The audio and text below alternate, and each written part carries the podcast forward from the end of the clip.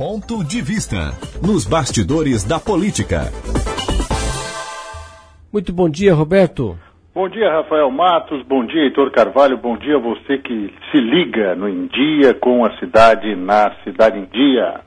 Roberto, a batalha sobre a flexibilização das medidas em plena pandemia teve um novo capítulo no Judiciário. O governo do estado perdeu mais uma, foi, Roberto? Perdeu, perdeu. A, a desembargadora Lia Cordeiro, do, do Tribunal de Justiça de Santa Catarina, simplesmente mandou que o governo do estado cumpra a decisão de primeiro grau. É uma liminar de uma ação civil pública eh, concedida ao Ministério Público de Santa Catarina, que pede para que as medidas retroajam o que eram antes, ou seja, nada de ocupação de 100% de hotéis, nada de eh, flexibilização para a realização de eventos como formaturas, casamentos, festa de aniversário e ainda a questão mais simples de todas, que é a preservação do uso de máscara e o uso do álcool em gel. Agora, a justiça decide uma coisa, o Estado pretende recorrer, perdeu a primeira batalha na segunda vara da Fazenda Pública em Florianópolis e, e a primeira, aliás, na, na vara da Fazenda, a segunda no Tribunal de Justiça. Agora, o que, que a gente vê nas praias? O que, que a gente vê nas ruas? O que, que a gente tem assistido aí nos eventos clandestinos ou não? É um abuso da falta do uso de máscara, pessoas grudadas umas nas outras, evitando o distanciamento. E aí vem aqui, ah, mas é temporada de verão, tem o turista. E desde quando o turista não tem que responder ou a, acompanhar decisões mais duras tomadas nos estados dele? O estado de São Paulo, que também vive do turismo, por um acaso o secretário de turismo de São Paulo é um catarinense, Vinícius Lumer Silva, lá de Rio do Sul, que foi secretário eh, em Santa Catarina e também foi ministro do turismo do governo de Michel Temer, São Paulo simplesmente proibiu o acesso às praias. Sabe o que, que aconteceu lá, seu Rafael? Doze municípios da Orla Paulista, que não é tão grande quanto a de Santa Catarina, mas tem uma beleza similar, principalmente eh, na, na, na, no norte, né, chegando no Rio de Janeiro, é, simplesmente disseram que vão desobedecer, pessoal da Baixada Santista lá, que não vão adotar isso, porque está todo mundo preocupado com uma coisa elementar, que é ganhar recursos, fazer dinheiro na temporada, o que é justo, a gente tem que entender que é justo, mas e daqui a 15 dias? Como é que estará o quadro da pandemia? Lembrando que o Natal, seu Rafael Matos, não é a principal data de chegada de turistas ou quando pessoas vão para o litoral. É o ano novo, que é essa semana agora, de quinta para sexta-feira.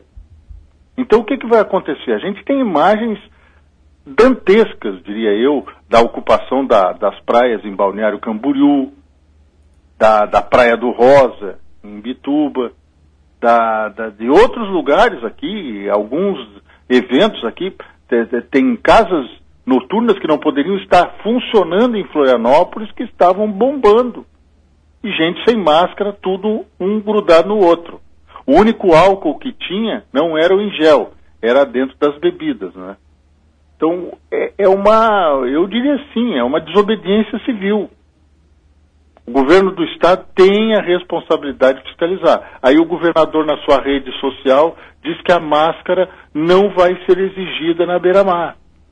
E daqui a 15 dias, senhor governador, as UTIs estarão superlotadas? É esta pergunta que a gente quer fazer. Você não quer usar máscara? Você não quer se proteger porque acha que é imune ao coronavírus? Tudo bem, é um problema pessoal. Agora, você transmitir para os outros é crime. É crime, está lá no Código Penal. É crime, é crime premeditadamente você transmitir doença infecto-contagiosa para as pessoas. É crime. Faz o quê com essa gente? E como é que fica a autoridade? Como é que fica a, quem tem a autoridade? Policiais, civis, militares, bombeiros, guardas municipais que não podem dizer para a pessoa, não, ponha a máscara, se proteja, vocês não estão respeitando o distanciamento, porque é isso que não está sendo respeitado, o distanciamento, seja na faixa de areia, seja nessas festas clandestinas, seu Rafael. Faz o que então? Reza para que santo? Ô Roberto, e ainda falando nessa flexibilização, uma hora pode, uma hora não pode, mas é de outro assunto, né? A lei da ficha limpa, que foi parar no plenário do Supremo Tribunal Federal. Exatamente, porque o novo ministro do Supremo Tribunal Federal, o Cássio Nunes Marques, deu uma interpretação diferente sobre o cumprimento da lei da ficha limpa e deu a entender que é, o cumprimento da pena é, não se dá no momento em que o indivíduo tem que cumpri-la, mas lá na, na, na época da decisão, que era o entendimento genérico. O que, que acontece? Tem uma fila aí de candidatos a prefe... prefeitos eleitos, vereadores eleitos, principalmente uma ação provocada pelo prefeito eleito lá de Pinhalzinho, mas não é em Santa Catarina, tá? É Pinhalzinho e São Paulo, o tal de Tião Zanardi, que, que ele foi enquadrado na lei da ficha limpa e por, um, por crime contra a administração pública. Mas de acordo com o entendimento do, do ministro Nunes Marques, novo ministro, mais novo do Tribunal, do Supremo Tribunal Federal, ele poderia ser empossado, ser diplomado, tomar posse agora dia 1 E isso está dando um rolo porque o ministro Luiz Roberto Barroso, que é o presidente do Tribunal Superior Eleitoral, disse que essa decisão não tem cumprimento imediato enquanto o plenário do Supremo Tribunal Federal não se manifestar. Olha só a situação. É ministro do Supremo contra ministro do Supremo. Embora aqui Luiz Roberto Barroso esteja atuando como presidente do Tribunal Superior Eleitoral. É uma situação das mais delicadas, porque eu sempre penso, quando tem esses litígios eleitorais, eu penso em quem deu o voto, no eleitor, na população. Você elege determinado indivíduo para comandar a cidade. Aí vem uma decisão da justiça que não, não pode, esse cara não pode assumir. Mas por que, que não se tomou antes essa decisão? Por que, que essa decisão não foi tomada antes na obtenção da candidatura, no registro da candidatura? Tinha que matar na casca, né, Rafael? Matar na casca. Não pode deixar a coisa progredir. Porque aí você. Criciúma já viveu uma situação semelhante. É, é uma das críticas que na semana passada se fez à situação do Crivella, né? Exato. Como é que o Crivella disputou as eleições, podia estar eleito e aí e preso? Não, e aí você sabe qual é a justificativa do Ministério Público do Estado do Rio de Janeiro? De que se tivesse feito a operação e prendido o Crivella, que hoje está preso, só que cumprindo essa prisão preventiva é, domiciliar, né, em casa, uhum. eles disseram que se eles fizessem a operação na época da eleição, poderiam desestabilizar a campanha de Marcelo Crivella, que seria uma vantagem para os adversários. O Marcelo Crivella levou uma surra na eleição, no primeiro e no segundo turnos. Uma surra. Sabe o que é surra? É surra. Ah?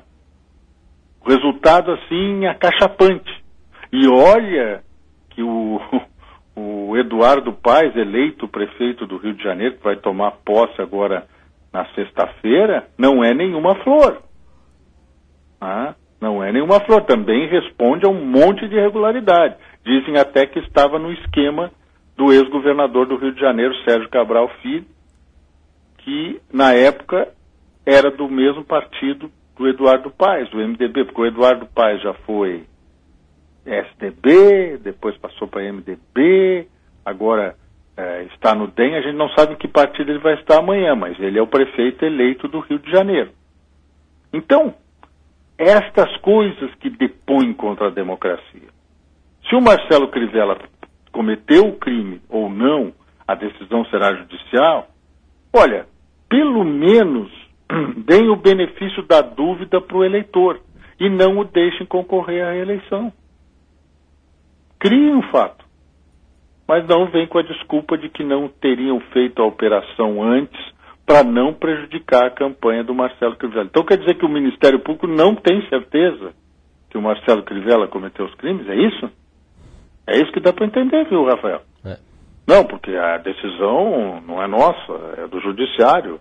Aí o judiciário diz que se não for provocado, não pode agir. É uma coisa meio complicada. Está mais ou menos como a situação em Santa Catarina.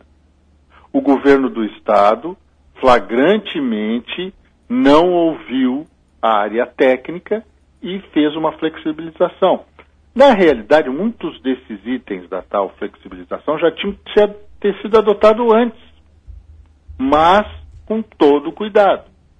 Aí chega com duas decisões contrárias na justiça, já produziu efeito, inclusive produziu efeito notícias mentirosas, de que não ia ser cobrada a, a máscara na beira-mar, que hoje o governador diz que não vai cobrar, que não vai ser. Mas, gente, o problema não é a máscara, é o distanciamento entre as pessoas. Quem vê as imagens da televisão, quem vê as imagens recebidas pelo celular, nas redes sociais, WhatsApp, etc e tal, tem a impressão que a pandemia acabou em Santa Catarina. Porque é um festival de gente que não usa máscara na, na, na, na no acesso à praia, não na areia. Ou na areia, dentro d'água, é, ficou dúbia essa interpretação se vai ser, se deve ou não, mas o governador disse que não vai ser exigida. Quem vai dar, dar um mergulho não vai de máscara, né, Rafael? Não. A não ser que o indivíduo seja um beócio, né? Vai estragar a máscara e acabar com a proteção que ela lhe dá, molhando o, o, o utensílio, o adereço. Mas, gente, na faixa, na, nos passeios que tem nas praias, Praia Central de Balneário Camboriú, parece um bando. Um monte de gente sem máscara passeando.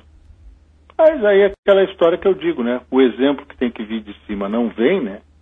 Porque você se está predisposto a se contaminar é uma coisa, agora contaminar os outros, volto a insistir, é crime, está no Código Penal. Dificilmente alguém vai acionar um indivíduo porque não dá para apontar, ah, foi aquele que me contaminou. Mas existe lá, existe essa figura. E até onde se sabe, a tal da Covid-19, o coronavírus, tem uma produção de doença infecto-contagiosa e mata. Este é o problema, mata. Não é uma gripezinha, como disseram, mata. Até o discurso já está mudando.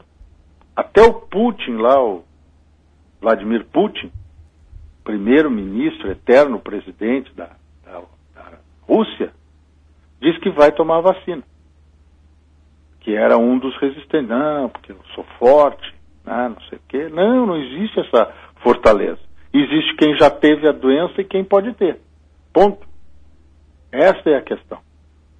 E vamos torcer, né? O grande presente que a gente espera para 2021 é essa vacina, né? Ou essas vacinas, né?